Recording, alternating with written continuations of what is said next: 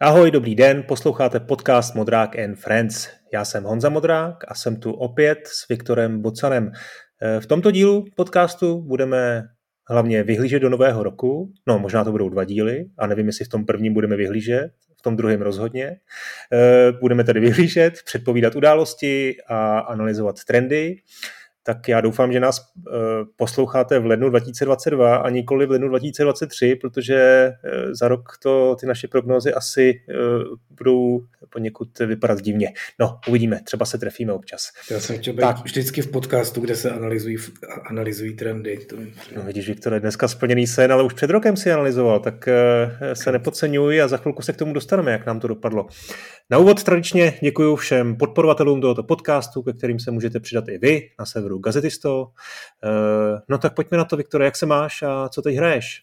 Čau, no já se mám novoročně samozřejmě, hraju, hraju toho spoustu, teď jsem začal hrát Subnautiku, což je docela...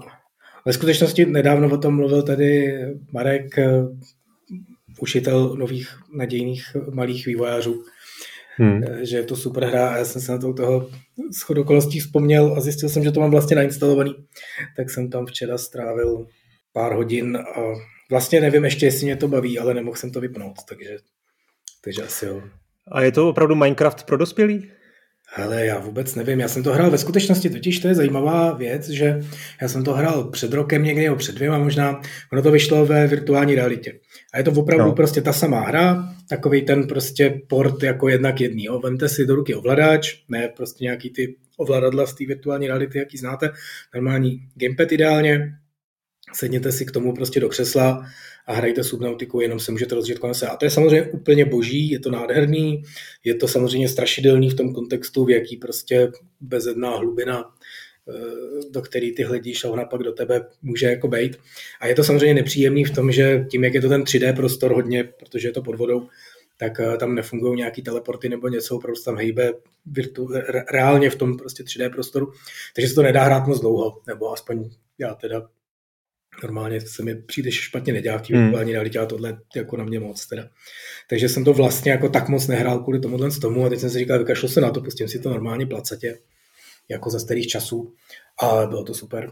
Ale jako Minecraft, hmm. těžko říct, no, zatím tam prostě trošku objevuju, snažím se nacházet minerály a malinko si expanduju svůj základnu a spíš je to takový prostě zase zajímavý člověk by jako, že každý chce stroskotat na neznámý planetě, kde je jenom moře a tam se prostě koukat kolem sebe a hledat nějaké zajímavosti, tak to tam prostě děláš. Uvidíme, jak dlouho hmm. vydrží. Hmm. Co ty? Hmm. No, já jsem těsně předtím, než jsme tohle pustili, tak jsem tady dohrál po druhý i textu. Chtěl si to zahrát i, i mladší syn a, a v sedmi letech e, bez problémů to všechno zvládnu. No, tak nevím, jestli se nebudu opakovat, ale je to, je to prostě úžasná hra. E, hrozně rád bych, eh, aby podobných bylo víc. Myslím, myslím si, že ten ten základní princip, kdy vlastně dva hráči musí spolupracovat, nejenom, že spolupracují, ale opravdu musí, aby se, aby se mohli posunout, takže by měl být vytěžený víc a, a že má potenciál vlastně v různých žánrech a na mnoho způsobů, takže to bych si přál. Ale hlavně, hlavně bych chtěl mluvit o Forgotten City. E, to už jsem dohrál před asi týdnem a mám to pořád docela v hlavě. Těch doporučení bylo, bylo docela hodně. A, a když se potom Forgotten City začalo objevovat i v různých žebříčcích nejlepších her, tak jsem neodolal. A víc teď to je v Game Passu, takže opravdu není důvod jako váhat. E, no, nevím, jak moc ze široka, jestli to znáš vůbec Forgotten City, jestli víš, o co jde. Je to, je to hra, která byla původem, původně modifikací do Skyrimu, extrémně úspěšnou. Jo? Ten, ten vývojářský příběh je zase fascinující, můžete si ho pustit na YouTube eh, díky dokumentu eh, od Noclipu, dám to do show notes. Vyvíjel to malý australský tým a je úplně neskutečný, co se jim povedlo. Největší zásluhy má Nick Pierce, což je, je to vlastně taková klasická success story vývojáře, který opustil kariéru advokáta úspěšnou a pak věnoval 6 let života vývoji hry, aniž by tušil prostě, co, co na konci bude, jestli je nějaký světlo v tunelu, ale bylo a teď samozřejmě sklízí ty plody. No a Forgotten City je teda vlastně fascinující hlavně tou strukturou, která nemá období, když jako looping her bylo zrovna v loni docela dost, tak eh, tahle eh, tu time loop mechaniku zpracovává v rámci vyprávění, jo, což je docela, si myslím, extrémně obtížný to udělat opravdu tak bezchybně. No. Je to vlastně strukturou úplně klasická adventura, kde se strašně moc jako vybavujete s různýma postavama, eh, taky sbíráte a používáte nějaké předměty, tam je trošku akce, ale to je, řekněme, ten nejslabší prvek eh, hry. No a, a, a úžasný to je hlavně, hlavně proto, že to povídání s postavama je neskutečně zábavný a a to jako navzdory té time loop mechanice, jo? nebo možná spíš vlastně díky ní, protože vlastně každý den, nový den, kdy se to restartuje všechno, tak zase znovu začínáte s těma lidma, který nevědí, kdo jste a, a co děláte a vy trošku jako víte a postupně tam jako hledáte, ty, taháte za ty nitky a nějak se tím jako trošku pro, proplouváte a myslím si, že vůbec jako vystavět tu strukturu tak, aby byla jako bez chyb, bez žádných děr, eh, muselo být neskutečně obtížný. Ale ještě navíc to udělat tak, aby to bylo jako zábavný a chytlavý. To si vůbec nedokážu představit, jak to, jak to sestavili, zvlášť teda chlapík, který před, předtím dělal advokáta a s hrama neměl nic moc společného. A znovu eh, odkazuju na to video, kdy vlastně začal dělat hru a vůbec netušil, co, eh, co, co ho čeká a dokázal to. Je to prostě úžasný kousek na dva večery Game Passu, takže doporučuju. No. Novinky, pojď na novinky. Elden Ring, něco nového se událo. Už se to blíží zase. Zase o 14 dní blíž. To vynechal teda tady tentokrát, protože za měsíc to vyjde a pak jako tři díly nebudu mluvit o ničem jiném, takže... Ale vyšel v Edgy, což víš, protože jsi mi to poslal, velký rozhovor s Miyazakim a mně to přijde, mě, mě ty rozhovory s Japoncem má strašně jako vtipný. Hmm. On prostě, opravdu je to prostě na 6 stránek, 8 stránek, strašně moc tam jako hovořej, hrozně se snaží na něco ptát ten novinář, ale vlastně neví na co. A dostává, dostává prostě ty odpovědi jako je to pro nás obrovská příležitost, velká zkušenost, ano, jsme rádi, že to děláme, je to velký, je to skvělý, dělali jsme Dark Souls, teď děláme tohle, ne, nejsou tam prstínky. Jo, a teď prostě, to je fakt jako na osmi stránkách tohle, to je úplně fascinující. Hmm.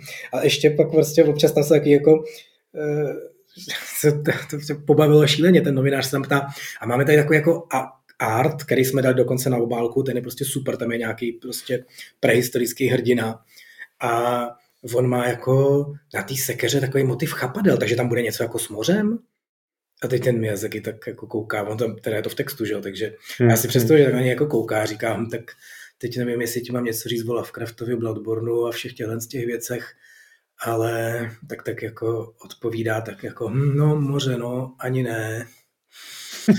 A teď prostě cítíš ten bezradnost v té místnosti, prostě totální.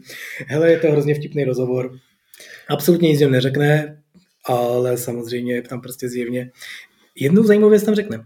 Chci říct zjevně takový, jako že člověka přesně jako vybudí to ještě víc hrát. Řekne tam jednu zajímavou věc, že to nebude hrát, protože svoje hry nikdy nehraje, no, protože zná no. příliš. A to mi přijde jako zajímavý. Já ve skutečnosti jsem Kingdom Come taky nedohrál. Flashpoint jsem třeba dohrál mnohokrát, ale vlastně taky jako ne celý. Jo, že třeba ke konci potom, tam už jsou pak takový finální mise, který už jsem ani nedělal já a vlastně to taky jako, moc, možná jsem to dohrál jednou, jako tak, abych to měl zařízlý, ale vlastně pak furt dokola hraju jenom nějaký malý kousky z toho Kingdom Come. To mám vlastně od té doby, co vyšlo, tak ho mám furt jako rozehraný, ještě v několika různých lidných, jednou v hardcore módu, jednou v nějakých těch, nebo několikrát v těch obyčejnějších.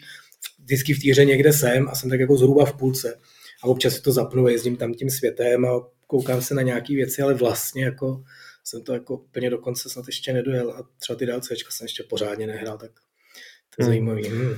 Ale tak to není, tohle to není podle mě nic výjimečného. Já myslím, že to pro, pro, pro tvůrce nebo pro, pro lidi, kteří eh, dělají kreativně něco, vytvářejí, tak to musí být strašně obtížné dívat se na vlastní dílo. Jo? Často, často to slýchám třeba i u režisérů, kde, kde samozřejmě do, jako dokoukat jejich film je, je úplně jako něco jiného, že jo? prostě koukáš na hodinu a půl, na dvě hodiny na film, jsi v kině, na té premiéře, na té druhé premiéře a na desáté premiéře, ale velmi často říkají, no já se vždycky prostě, až to zhasne, když to zhasne to kino, tak já se jako vyplížím a nemůžu to vidět, jo, protože hmm. je jako těžký koukat na tu svoji práci, sledovat to vlastně hotový, když už vlastně s tím nemůžeš nic dělat a ještě bys něco většina lidí jsou perfekcionisti a, a když to jsou profíci, tak tam vidějí ty chyby a mají, nebo toužili by prostě ještě něco změnit a už, už je jako pozdě, tak asi je to jako trošku hm, bolestivý, ne? Koukat na to svoje no, hotový dílo. Tak, když vy to taky můžete pečem jako nějak ještě ovlivnit, ale už těžký se tomu vracet. Nejenom, jo. Já, já, třeba svoje texty, které píšu, tak jako je většinou čtu jako i zpětně prostě. Jo, jednou za čas si prostě řeknu, co hmm. jsem to vlastně napsal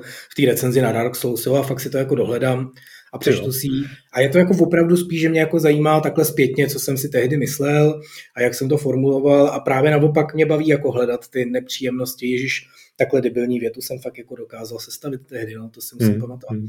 Ale u těch her samozřejmě je to jako kolektivní dílo, že jo, ten Kingdom Come prostě opravdu dělali jako stovky lidí nakonec, nebo tak stovka. A je to takový jako trošku, to není jako úplně moje, ale, ale nevím, no, čekal bych, že jako aspoň trochu to ten člověk hraje. Jo, to, to je, já, já no, říkám, no, ale... já jsem to nedohrál, ale vlastně hraju to každou chvíli. Jo, hraju to prostě vždycky jednou za čas si to fakt jako pustím na dlouho a procházím to tam a přesně, jo, přemýšlím o těch věcech, jak jako fungují a jestli jsme je dobře vysvětlili a jestli to jako někdy příště no, no. neudělat prostě nějak líp a tak a a že on jako fakt říká, že to prostě fakt jako nebude hrát a nehraje a přitom teďka oni, že ho crunchujou a to říkal, jo, je druhá zajímavá informace v tom rozhovoru. Že nějaký Jak má tu svoji místnost, veď, a má tam ledničku, jediný, co tam nemá, je sprcha. Že přesně se chodí občas domů vysprchovat, ale jinak prostě bydlí v té práci a crunchují o život, což samozřejmě tam hned ten novinář jako, no, to je to, to je ten crunch, to je takový to nepříjemný a zase ty Japonci na ně koukají, jako, cože, o čem to mluvíš, jako, no, jak, jak, nepříjemný, tak doděláváme to, jak to máme jinak dodělat než crunchem.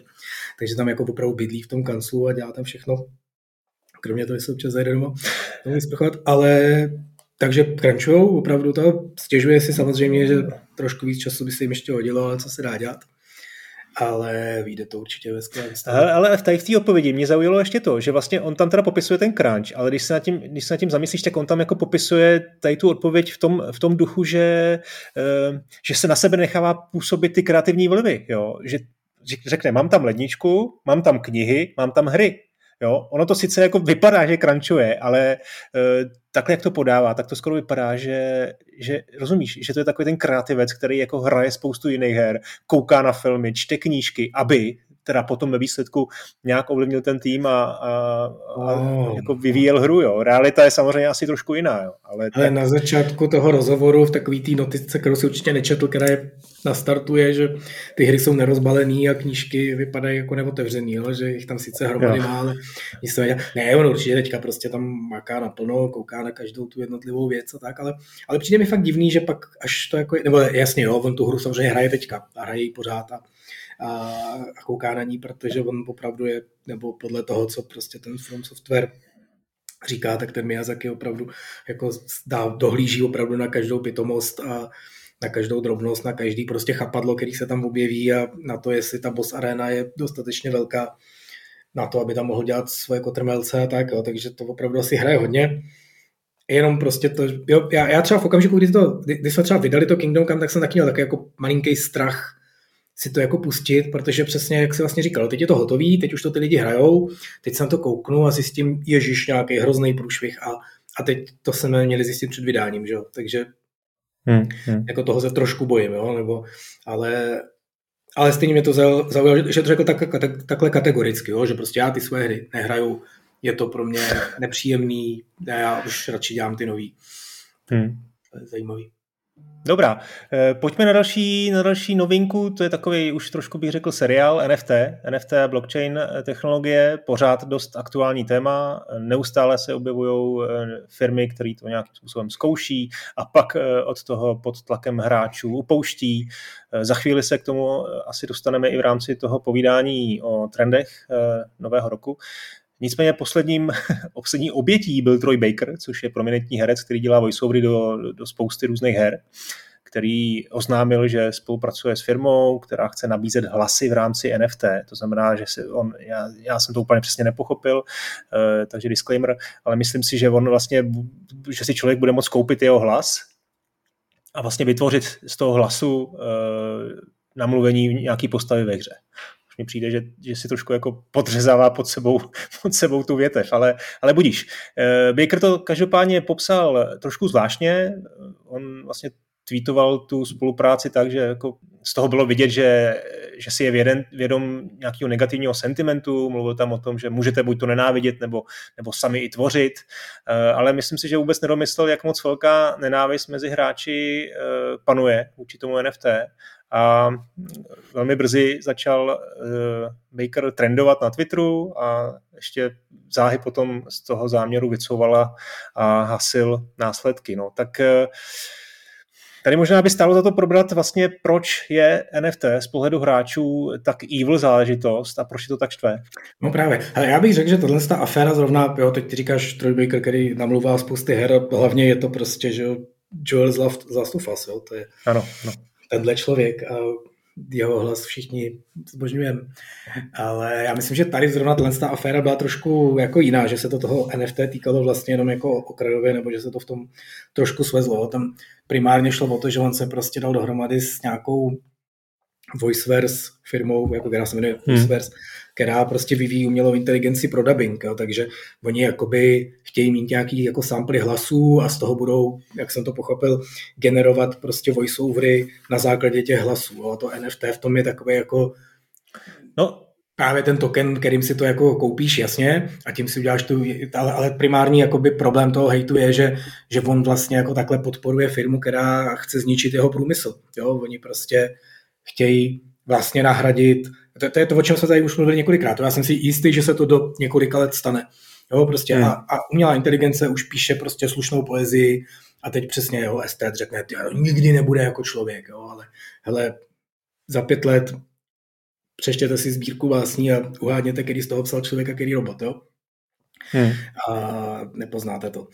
A samozřejmě prostě voiceovery, že už teďka se placeholderový voiceovery samozřejmě dělají, zní to roboticky blbě, ale některé ty syntetizéry prostě začínají znít dobře a v opravdu za několik let s podporou prostě neuronových sítí a, a dobrých dat a výkonnějších počítačů a tak dál opravdu bude prostě možný si nechat nadabovat hru automatem. Jo, takže zrovna tady je fakt ten hate primárně z toho, že on vlastně pomáhá zničit svoje, jako to, co prodává. Jo, to, Hmm. A, on vlastně, a ve výsledku tam, tam asi hraje roli tu NFT, že on vlastně, ty si budeš moc nechat namluvit svoji hru hm, Trojem Bakerem.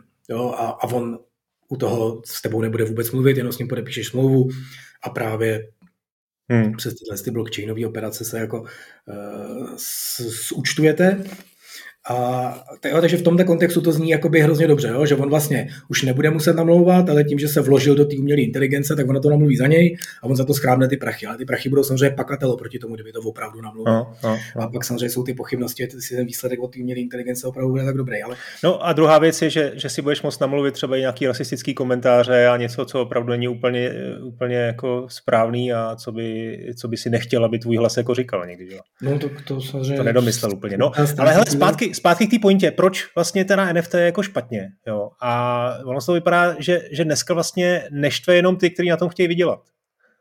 Hele, NFT je jako špatně, to je, to je prostě, jako, hele, to je velký téma, jo. my to tady máme jenom takovou jako malou odbočku a prostě tomu někdy věnujeme celý díl. NFT je jako základ, a teď nevím ještě do jaký míry prostě to za prvý posluchače zajímá, za druhý, kolik o tom vědí, aby jsme mohli jenom jako kolem toho brousit. To, to je a kolik, prostě... toho, kolik taky toho víme my, že jo? Nebo a to je přesně ta druhá věc. To jsem chtěl mít první poznámku, že prostě na to nejsme žádní odborníci. Já jsem to sledoval někdy prostě před mnoha lety, kdy se první ty vlaštovky objevovaly. Že? To byl prostě to, primárně to vzniklo, jako no, vzešlo z umění, jo? ze světa umění, hmm, hmm, kdy hmm. prostě dá se to že k tomu, že existuje nějaký originál nějaký věci. Jo? Máš prostě obraz, ten namaluje Rembrandt, a pak máš prostě tři tisíce těch samých obrazů, který vypadají úplně stejně, který prostě namalovali nějaký plagiátoři a teď samozřejmě odborník jako s lupou to rozezná, nějaký hodně dobrý odborník to rozezná třeba na první pohled, ale opravdu ty kopie dneska jako můžou být hodně dobrý, ale jeden ten obraz je opravdu ten originál podepsaný Rembrandtem, který ve skutečnosti kreslili jeho žáci nebo něco takového, ale whatever. Jo?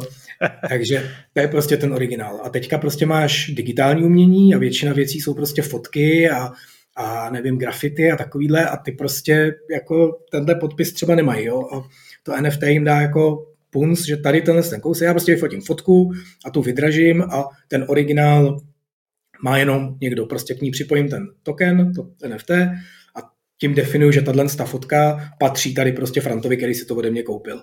Jo, a on má ten originál. A všichni si můžou skopírovat tu fotku, stejně jako se mohli překreslit ten obraz toho Rembrandta. To bylo trošku těžší, že jo, překreslit obraz Rembrandta, hmm. stejně hmm. je trošku práce, překopírovat fotku jako Safe S je triviální, ale to nevadí, protože všichni máte kopii a jenom tady Franta, vlastník NFT, má ten originál. A to zní vlastně jako hrozně dobře. Jo, a teďka, co je na tom špatně a jak to souvisí s hrama. Jo? Jako nijak to nesouvisí s hrama. S hrama to souvisí v tom kontextu, aspoň jak to prostě zatím vidím, já, kam se ty firmy ubírají a zase, jak říkám, jo, nejsme ani jeden z nás asi na to extrémní odborník a my to ve Warhorse zatím nechystáme, takže jsem to nějak jako extra nestudoval, ale ta, ve skutečnosti ty hry to používají jenom jako takový dobrý decentralizovaný zdroj toho, že můžou za něco zase jako rejžovat prachy. Ano. A zjednodušeně prostě řečeno, ve skutečnosti vlastně už to tady několikrát bylo. Jo, prostě ve FIFA jsou kartičky a ty můžeš jako prodávat. Jo? Nebo ve spoustě karetních her jsou prostě kartičky, které můžeš opravdu prodávat za reální prachy. Jo? Když vyšlo Diablo 3, tak tam byla aukce za reální peníze. Takže to by prostě vypadla cool věc a ty si mohl někomu prodat za 20 dolarů. Jo, a byl kolem toho šílený hate a to je přesně ten samý hate. Jo. To NFT nedělá nic jiného, než že to vlastně jako vytáhne z té hry, dá to víc do reálného světa a teď, hmm. když ti vypadne prostě suprový legendární kladivo v tom Diablu, kdyby to tam pořád ještě bylo, oni to pak zrušili kvůli hejtu, ale rozumnýmu hejtu, o tom se bavíme za chvilku, tak to by prostě vypadne v tom Diablu fakt jako super legendární kladivo, který opravdu ještě nikomu nevypadlo, prostě se tam generují staty a tady se vygenerovaly opravdu jako dokonale. Ty bys to měl NFT a můžeš to prodat někomu, kdo to Diablo jako vůbec nehraje, koho to Diablo vůbec nezajímá a kdo v tom vidí investici. Jo? Říká si, hele, tady je zajímavý kladivo, to mají lidi rádi, já ho od tebe za 100 dolarů koupím, nechám si ho doma a za tři roky ho dám na trh za tři tisíce. Jo? A třeba hmm, si to, hmm, někdo hmm. si to koupí. A to vlastně jakoby je jako z hlediska hry je to jako děsný. Jo? Já teďka znovu hraju když se ptá, co hrajeme, World of Warcraft samozřejmě. Hraju zase ten World of Warcraft Classic, už jsem tady o tom mluvil, a my prostě jdeme do dungeonu a jako já jsem healer, ale zrovna tam jdu jako damage, protože jsme sehnali jinýho healera a vypadne nám pěkný kladívko, který je pro healera a ten náš healer ho chce a já jsem vlastně taky healer, jo, tak bych si na něj mohl taky rolovat a jo, tam, že když to prostě vypadne, ta věc je jedna, vy si o to jako losujete a já si řeknu, hele, on healuje, já mu to nechám a vezmu si svoje příště. No a teď si vem, že se stane přesně ta samá situace, ale to kladívko potenciálně se dá prodat za 60 dolarů. Jo. A teď jako fakt mu ho nechám a já asi třeba jo, jo, ale co, tak si na něj třeba rolne tank, jo, nebo nějaký TPS, který ho vůbec nepotřebuje, ale líbí se mu těch 60 dolarů, protože 60 dolarů se jako hodí každému. Hmm, a hmm. teď si představ, že tohle to prostě strčí do těch her a díky tomu NFT a kryptoměnám a tak dále, to bude jako hrozně jednoduchý, hrozně přístupný, kdokoliv to může jakkoliv jednoduše prodávat. Teď vám tam vypadne ta věc a vy si o ní prostě a, na, a najednou ten herní zážitek zmizí. Vedle tebe prostě je no. druhý člověk, který by mohl hrát tu hru s tebou a sdílet ten zážitek, ale on místo toho je to businessman, který v tom vidí investici a říká si, tu kladívko, hmm, hmm, to si nechám, to je na tomhle serveru vzácný, počkám tři měsíce, až lidi začnou chodit trady a budou tohle kladívko fakt potřebovat a pak ho nabídnu za 100 doláčů, bezva a, a healer je smutný, protože ho nemá, jo, a protože hmm. ho sebral někdo, chtěl. Krásně si to vysvětlil, Viktor. A ještě si myslím teda, že je super, eh, že vlastně tohle úžasně, na tom je krásně vidět, proč vlastně ty herní vydavatelé do toho jdou. Protože to je pro ně úžasná příležitost k další maximalizaci zisků. Eh, ale ještě jedna poznámka. Já tady využiju zase jeden eh, docela trefný názor Jeffa Graba z jeho podcastu Games, tak já to pustím. Once NFTs get out there and they get into games, you never know when you're online if you're talking to somebody and they start talking about the thing they have. Are they doing that because they want to increase the interest in that thing they have because they're trying to sell it? And it's like every conversation is going to be poisoned by these things. And and that's like that's the slippery slope that I'm worried about that will like ruin all of gaming because now we're going to look around and not trust anybody. We're to it's no longer just this company trying to sell us stuff. Like loot boxes were bad enough, but what they were mostly is just like uh, okay, I'm not going to buy that because I'm not interested. And the people around me are like, if I don't, if I'm not interested, they don't really care. Like, uh, but if I'm not interested in the NFT thing they have, that NFT thing is going to go down in value, and they bought it at a high price, and that's going to hurt them financially because they bought it in a speculative market, and it's it's just like this whole system that we don't we do not want in gaming. That's not what gaming has ever been. It would be something different at that point. Eh, takže tohle mi přijde docela signifikantní. Grab tam vlastně tvrdí, že NFT je morem her, protože změní to, jakým způsobem budeme eh, jako hráči o hrách komunikovat a jak si budeme vlastně věřit. A i člověk, který třeba o ty lootboxy neměl zájem, tak ho to jako, tak ho to jako míjelo, tak, tak v, v NFT prostě bude zainteresovaný, protože kolem něj budou lidi, kteří když budou vlastnit NFT, tak budou dělat všechno pro to, aby, aby ta hra uspěla, protože prostě v tom má peníze. A, a v, tom je, v tom je ta technologie jako výrazně horší než, než lootboxy. No jasně, to, je, to, je, to, je, to bylo přesně řečený, jo? prostě je to jed, mor v, tom, v tomhle kontextu, ale on samozřejmě prostě to bude fungovat tak, jak to jako opravdu v těch hrách udělají a to NFT je opravdu jenom jako nástroj. Nemusel by tam být, mohlo by tam být cokoliv jiného. Prostě ty kartičky v té FIFA se teďka prodávají už za dolary, pokud vím, ten, to Diablo to mělo prostě za reální peníze, NFT jim to jenom jako trošku zjednoduší, ale právě přesně, oni to tam jako vidějí, vidějí to jako zábavně a přijde mi hrozně divný, že jako nereagují, nebo jo, že, že třeba mohli vidět, opravdu ten Blizzard to udělal v tom Diablu, bylo to jako velká hra, velká akce a opravdu jako velká nenávist. Jo? A pak, hmm. pak opravdu si postavili marketing na tom, podívejte se, vydáváme update do Diabla 3, ten si všichni stáhněte, protože hlavní feature bude, že tam zrušíme ten auction house za ty reální peníze. Jo? Že oni si hmm. postavili marketing na tom, že to vyhodějí z týry.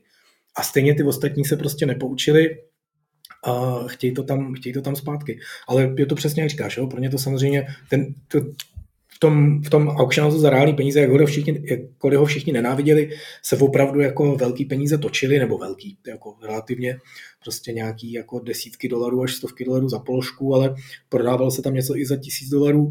A samozřejmě Blizzard měl z toho vždycky prostě pár procent, takže jako pár milionů měli miliard na tom vyděláno.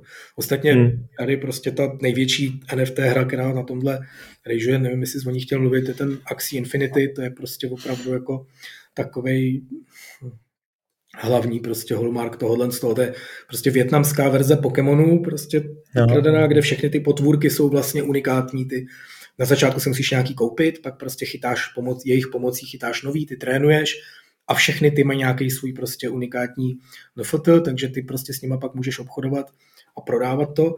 A teď prostě kolik z těch hráčů, který tam jsou, to opravdu jako hrajou a kolik z nich jsou prostě lidi, kteří si myslí, že tam jako budou vydělávat prachy. No, jo. údajně tam jsou jako desítky nebo stovky tisíc Filipínců, kteří na tom opravdu jako vydělávají. Eh, rozumíš, že třeba tam jsou 6 hodin a vydělají si prostě na živobytí tam. Jo.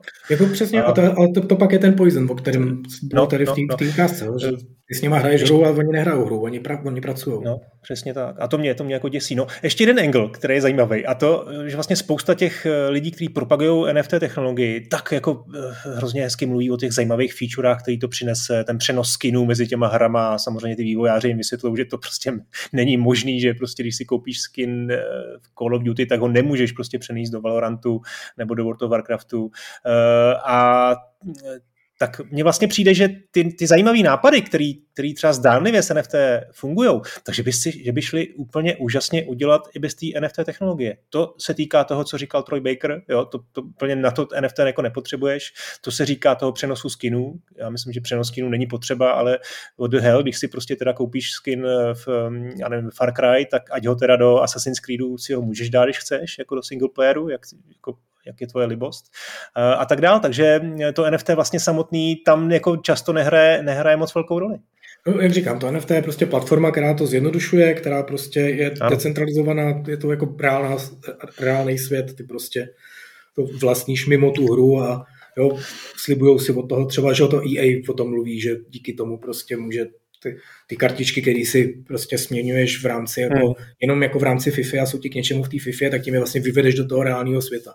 No a jasně, jo, skin z jedné hry do druhé, to přesně, jo, to zní jako, jako takový pěkný sen, ale jako to NFT v tom nehraje žádnou roli, roli v tom hmm. hraje jenom ta technologie, která typicky prostě běží to na jiném engineu, po hmm. jiných hmm. lidí, nechceš to tam. Není to možné.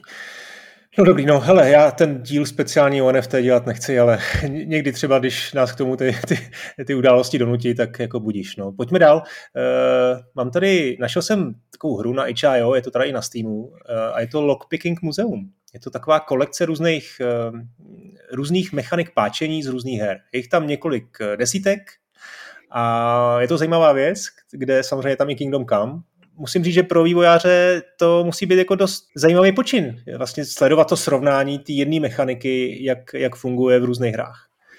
Hele, mně to přijde úplně super, jo. Já, já jsem si to koupil, ty jsi mi to napsal teda předem, ať tady nevypadám zase jako, že vím o všem.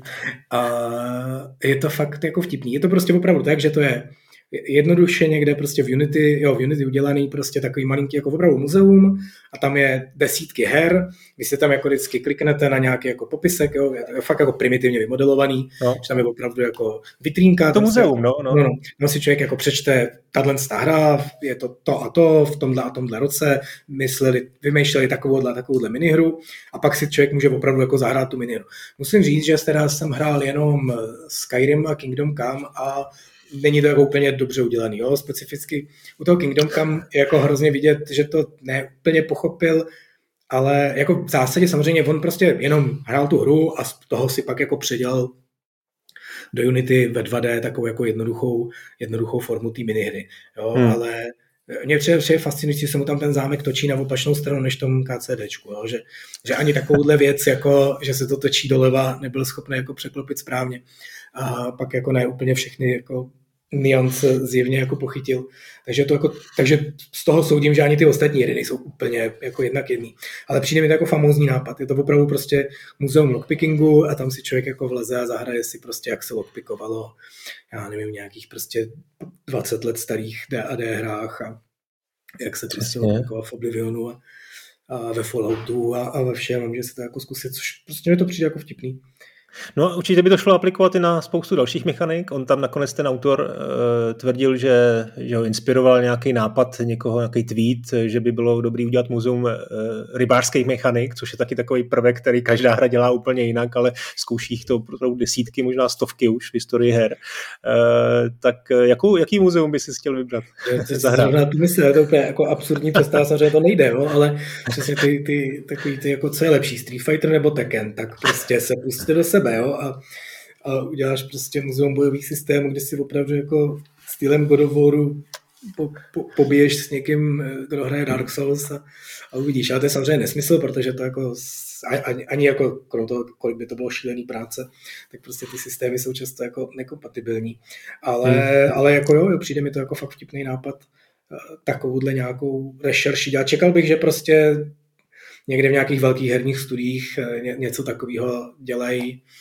U nás ne, my jsme malý herní studio, ale že prostě opravdu mají jakoby tým v, já nevím, v Ubisoftu, jo, říkají prostě, hele, ve Far Cry budeme mít, já nevím, nevím co, vykrádání kapes, jo, tak prostě nahrajte nám, udělejte nám rešerši, jak se prostě vykrádá, jak, jak, jak funguje pickpocketing ve všech prostě hrách od roku 2001 třeba a ať se jako trošku inspirujeme a současně ať hmm. pak nevidíme v těch recenzích, jako že to ukradli z Oblivionu, aniž bychom to hmm. předtím viděli nebo něco takového. Takže super nápad, to je takový tip, najdete to samozřejmě v show notes, eh, odkaz na tuhle hru, je to na Steamu. Eh, další zpráva, představ si ve vývoji je multiplayerová verze Breath of the Wild.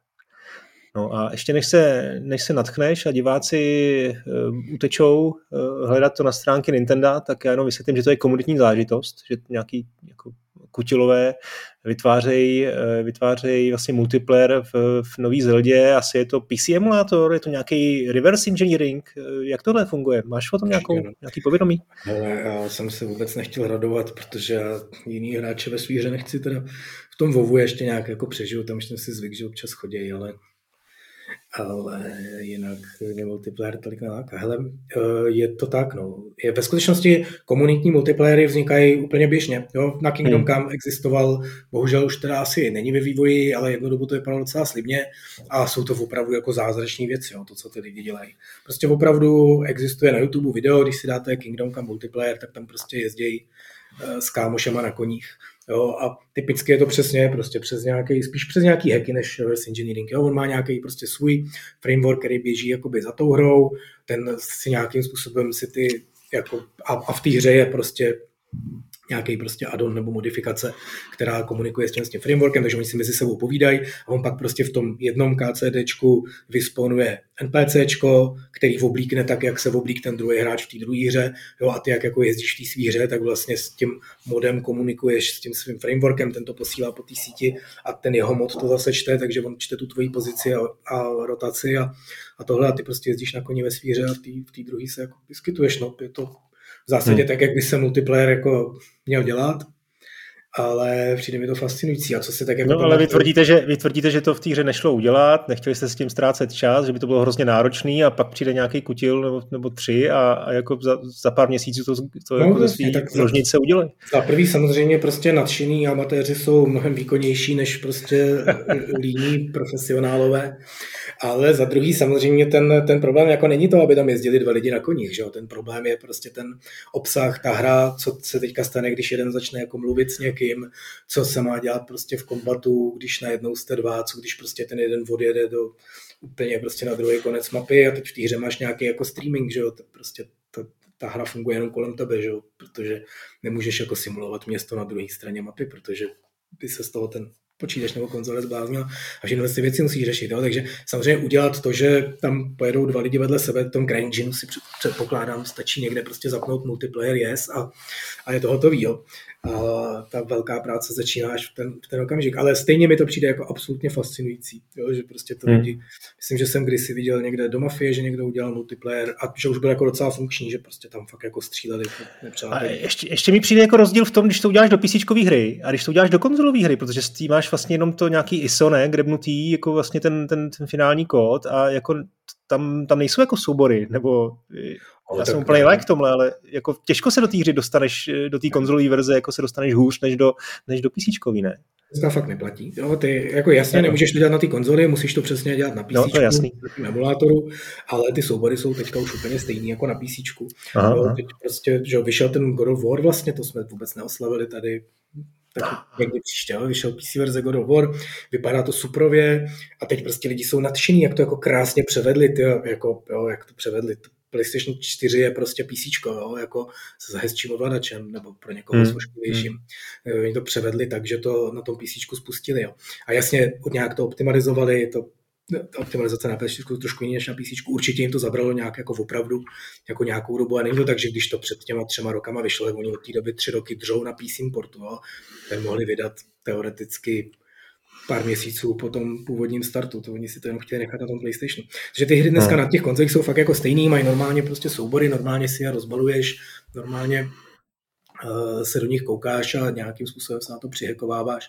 A specificky ty data si prostě dokážou lidi rozbalovat úplně famozně. To jsem určitě někdy už vyprávěl, že my jsme prostě ve Flashpointu měli jako, že když jsme ty data jako připravili na release, jako že když jsme je prostě zabalili do toho finálního jako peku, tak to bylo nějak tak jako rafinovaně zakódovaný, že se to dalo číst jenom z té hry binárně a nešlo to jednodušším způsobem správně rozbalit.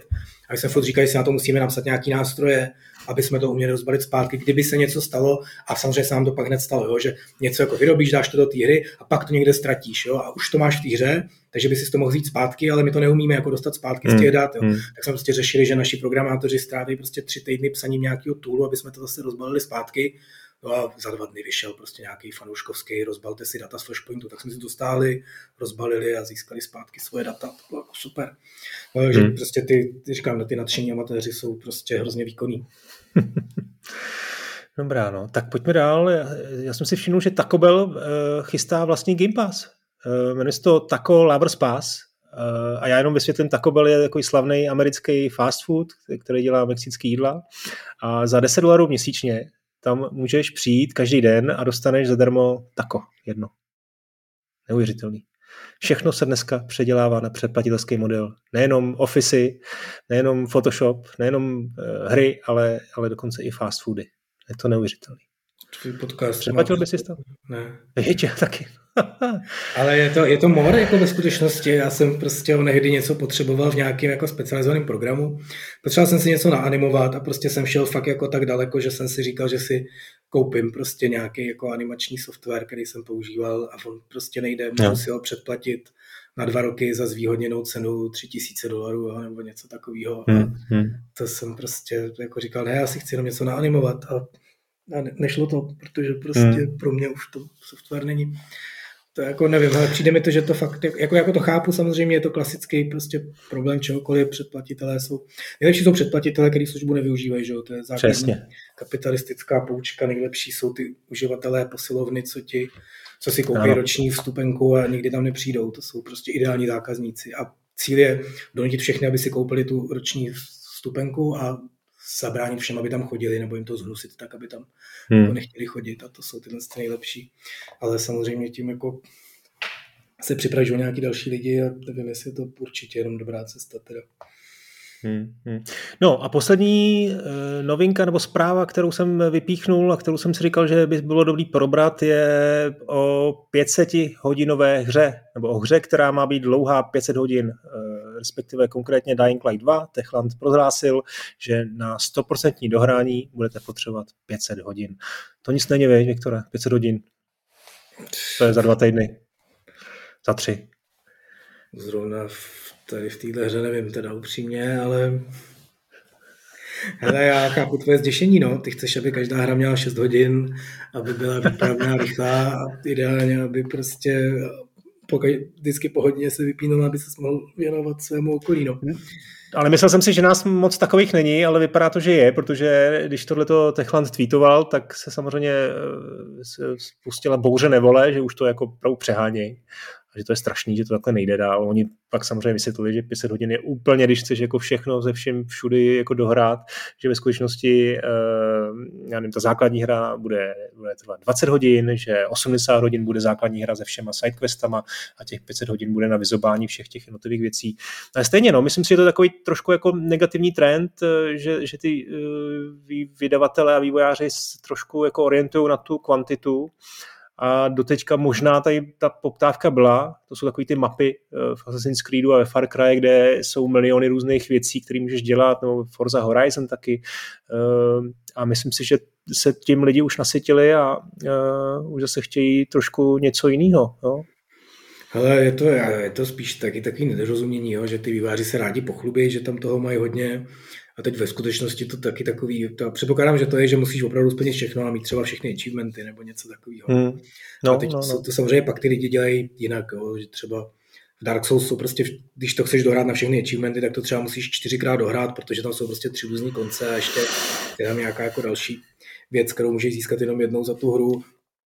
A pak jako ti z toho vylejzají takovýhle čísla. A ty samozřejmě, když to hraješ po druhý, po třetí, tak už to nehraješ tak dlouho jako po prvý, jenom to jako proletíš, anebo samozřejmě to lidi jako cheatujou, že, že že si to prostě savenou do cloudu před tím koncem, spustí si ten jeden konec, podpojí konzoli od internetu, dostanou achievement teda, pak si prostě ten starý, starý safe loadnou před tím koncem a vyberou si ten jiný a tím pádem dostanou i ten druhý achievement.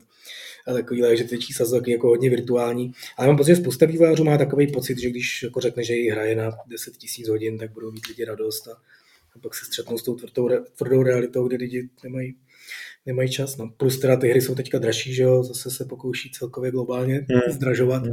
takže to nějakým způsobem jako vysvětlit, že my vám za to dáme 500 hodin zábavy, to je prostě jako 200 filmů nebo kolik, a, ale prostě zase bouře ve sklenice body podle mě.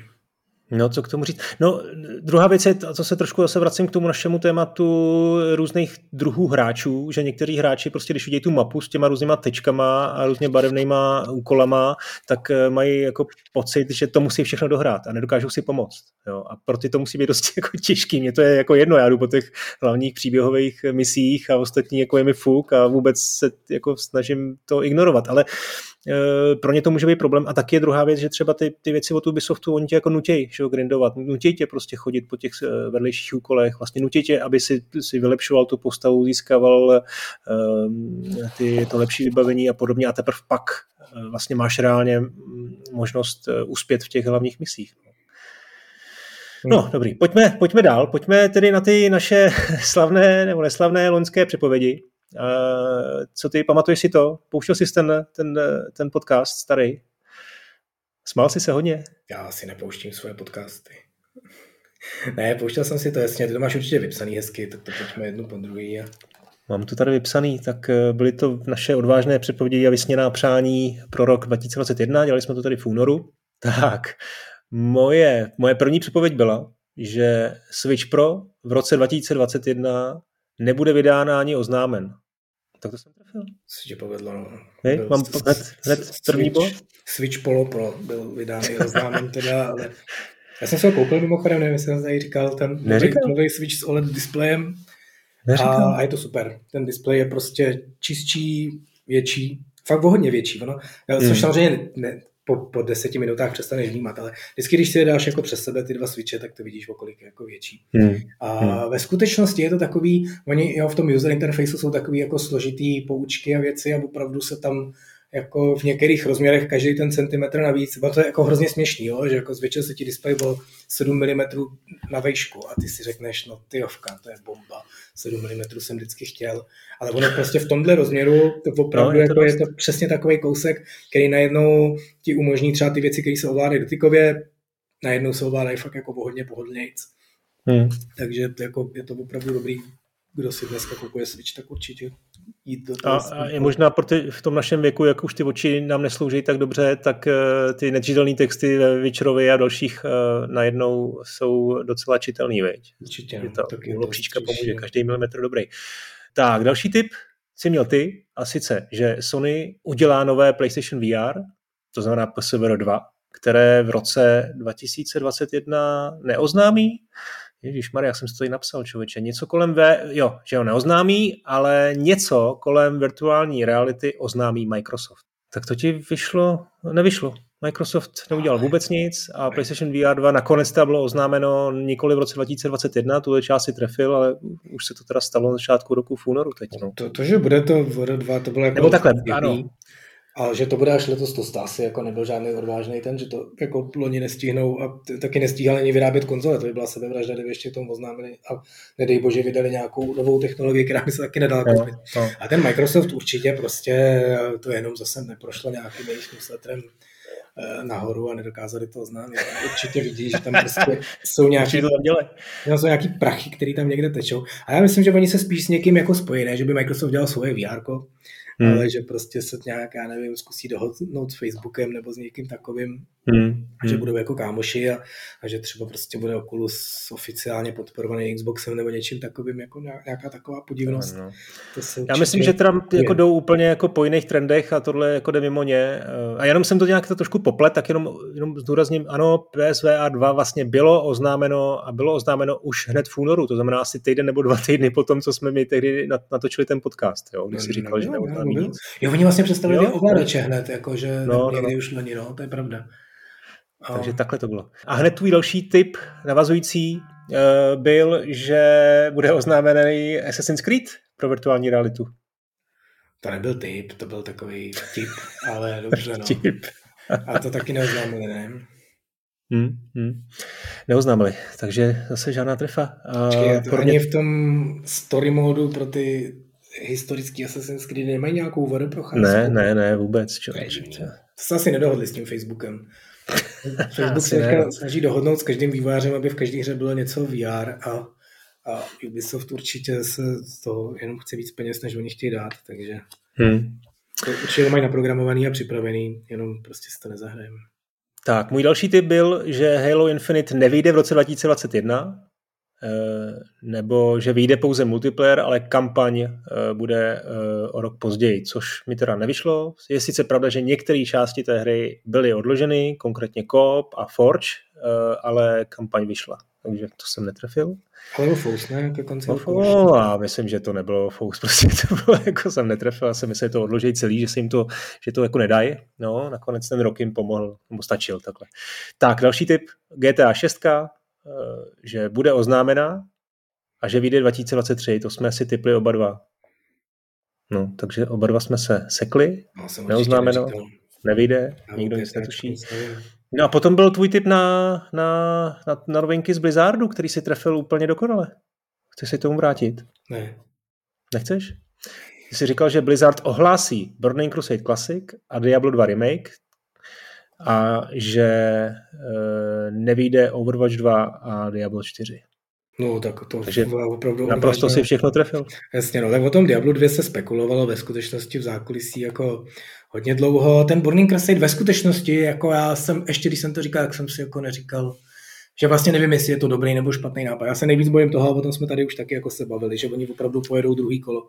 A zatím hmm. ve skutečnosti mě trošku nadchly, že ne, ne, to, že místo toho, aby pokračovali v tom druhém kole, a šli do toho Lich Kinga, který prostě to celý začal totálně kazit, tak hmm. místo toho udělali třetí kolo, takže jo, to, to, já teďka hraju to třetí kolo, oni prostě znovu vydali ten originální World of Warcraft Classic s nějakýma trošku změněnýma pravidlama. A Aha. uvidíme, co bude dál, no, tak to se o tom bavíme příště v tom, tom jestli teda letos oznámějí toho Lich Kinga nebo ne. Já fakt, fakt doufám, že, že to vědí, že prostě tady se spálili, ale, ale to je těžký, jo? oni to můžou vědět ty lidi, který, který to vyrábějí, ale nemusí to vědět ty lidi, kteří koukají do té peněženky, kde jim prostě od těchto hráčů přibývá peníze a čtou ty fora, kde lidi píšou, že jejich nejkrásnější vzpomínka je na Northrend, kde vraždili Lich Kinga, no, by to nebyla nejkrásnější vzpomínka, když se z té hry stala triviální klikačka. Hmm, hmm. Tak další tip, eh, jsme se zaměřili na Nintendo. Eh, já jsem typoval, že Nintendo vydá remastery Zeldy, konkrétně trio Twilight Princess, Wind Waker a Ocarina of Time. A kromě toho jsem typoval, že vyjde e, nějaká free hra Zeldy, e, taková ta věc po vzoru Tetrise a Maria 99. A ještě jsem to jako podpořil tím, že bude anime seriál na Netflixu. No, tak to si oni no, pečlivě tohle... poslouchali a přesně udělali pravý opak. Jako. No, mně to přišlo jako easy tip, protože e, ty remastery se hodně jako spekulovalo už před tím rokem, že jsou prakticky hotový, ale nakonec se to nestalo. No a ty jsi mi namítl na to, co jsem teď řekl, že mi tam chybí Skyward Sword HD. Což byl hmm. docela dobrý tip, akorát mám pocit, že to zase bylo oznámeno asi týden po tom, co jsi to, co jsi to vyřkl, takže možná už měl nějaký insight info, nebo už si o tom taky spekuloval tehdy. Uh, ale každopádně jako to, to si trefil, to ti musím uznat. Nespekuloval, já jsem toho moc nevěřil upřímně, jo, že právě jsem hmm. přesně bál toho ovládání, že jsme tady o tom několikrát mluvili, vydali to, bylo to super, bylo to hrozně se to ovládalo, hmm. ale já bych to hrozně chtěl, to, co si říkal ty, jo, bych prostě teda seriál na Netflixu nepotřebuju, ale ty tři Zeldy bych si opravdu akorát zahrál na Switchi. A ve skutečnosti Ocarina vlastně vyšla jenom na DS, vyšla, ne? Jako, že vyšla na tom Switch Online. Ne, ona, no tam vyšla taky, ale na Switch Online vyšla taky, ale tam to není jako ani remaster, to je vlastně jenom nějaká vylepšená verze původní. No, no, no. no to ono ve skutečnosti, ta, ta, vyšla i na tom, na, nebo kdy, já jsem ji ve skutečnosti hrál poprvé na Gamecube, kde byla ve speciální edici s Wind Wakerem, byla prostě normálně ano. s Nintendo 64 překlopená, jenom prostě stejná vlastně to tam jsem hrál poprvé, to byla super a hrozně bych chtěl teda nějaký switchový. No každopádně tyhle drby, tyhle drby jako pokračují dál, uh, ono toho Nintendo se drbe úplně všechno a takže se mluví o tom, že Wind Waker uh, remaster, nebo remake, nebo remaster spíš vyjde, vyjde, vyjde vlastně letos někdy v létě se říká, jako vidíme, jestli to třeba někdo z nás dá i do těch našich prognóz pro další rok. Jdeme dál. Breath of the Wild 2 v roce 2021 rozhodně nevyjde, to jsme typovali oba dva, no, to bylo hodně easy. Mm. Uh, já jsem ovšem také dodal, že vyjde nějaký Metroid, a konkrétně jsem uh, zmínil, bohužel jsem u toho nezůstal, ale ještě jsem dodal, že to bude trilogie remasteru Metroid Prime. Takže Dread, Dread byl oznámený potom v létě uh, a Prime nevyšly. No. A zase se, se o tom spekuluje dál a na konci roku, myslím, někdy, někdy se mluvilo celkem hodně uh, o tom, že nevíde trilogie, ale že vyjde jenom první díl jako čím víc se blíží ta čtyřka, jakože se nějak neblíží, nevíme, kdy vyjde, určitě to nebude letos, bude to příští rok, tak jako se má za to, že to Nintendo bude trošku dávkovat tu, ty nový díly, nebo respektive to povědomí o Metroidu a že ten Prime nějakým způsobem vydá, takže pravděpodobně to bude letos, ale už to do těch, do těch spekulací rozhodně nebo do těch mých typů pro rok 2022 nezařadím, protože to už mi to přijde docela obvious. No, pak si, pak si ještě typoval ty eh, oznámení remakeu Last Story, to je ta Sakaguchiho hra z Nintendo Wii a čekal si, že to bude na Switch, no. A to bylo spíš takový tvoje přání, než, to přesně, než ty. To ne. furt ještě doufám, ale pochybuju, no, že se s ním nějak domluví, ale bylo by to krásný. A tam těch her na tom víčku je jako docela dost, který by si zasloužili remake. No. Tak, můj další tip. Hideo Kojima vstoupí do filmu a koncem roku bude mít na Netflixu premiéru jeho film, tak eh, to jsem netrefil. Kojima Productions sice eh, v loni v listopadu avizovali, že založili novou divizi zaměřenou na film a televizi, ale žádný konkrétní Kojimův film nebyl ani oznámen, na tož vydán. Potom jsem prorokoval, že Remedy vydá na Halloweena remake Alana Wakea a současně oznámí práce na pokračování, tak eh, ten timing mi nevyšel, eh, k Halloweenu to nebylo, ale jinak eh, se to všechno stalo, remaster vyšel v říjnu, dvojka byla oznámená v prosinci, vyjde v roce 2023. Vidíš, to docela ještě. No, to bychom mohli sehrát, ale na Vejka jedničku, vy? Už si to no. píšu no. tady do svého... Napiš si to do svého backlogu. Můj další tip byl, že Microsoft koupí Segu. Ty jo, to jsem byl analytik, plný vizionář. No, eh, nestalo se tak, místo toho eh, byla v březnu dokončená ta akvizice Bethesdy, která teda už byla vlastně avizovaná v roce 2020 a Microsoft nekoupil ani Discord, což byla moje další prognóza a Discord je stále nezávislý, nikdo nekoupil jej k dispozici. Kdybys měl peníze, jestli třeba hm, váš pan šéf ne, dobře, dobře. Tak, to je všechno z těch typů. Ještě, jo, ještě tady koukám, že si typoval, že vyjde Kingdom Come Deliverance 2? To jsem říkal. Jo. No, říkal? Od, eh, od Pointu nebo něco takového. To ti nevyšlo, člověče? Ne, to byl vtip, samozřejmě, no. Se nechytil. no tak co, to jsme to moc, to jsme to moc netrefili. myslím, tak doufám, že ty, že ty naše uh, prognózy na rok 2002 budou trošku přesnější, ale protože už jsme na hodině, tak si to necháme na zítra a natočíme to, natočíme to trošku později a ten podcast vydáme uh, o den později. Tak, máte-li, uh, milí posluchači, jakýkoliv dotazy na nás, na mě i nebo na Viktora, můžete mi napsat na e-mail podcast.modrák.cz, uvídáme jakýkoliv feedback, jakoukoliv kritiku, uh, cokoliv, sledovat nás můžete, no to vlastně nevím, kde tě můžeme sledovat, Viktore? Můžeme tě někde sledovat? Ne. Kromě podcastu Modrák and Friends? Dokonce ani, ani v autobuse, protože nikam nechodím teď. Hmm, hmm. Tak mě můžete sledovat na Twitteru uh, Bludr nebo na Facebooku Jan Bludr Modrák a to je to tentokrát všechno. Těším se na zítra. Viktore, čau. Mějte se.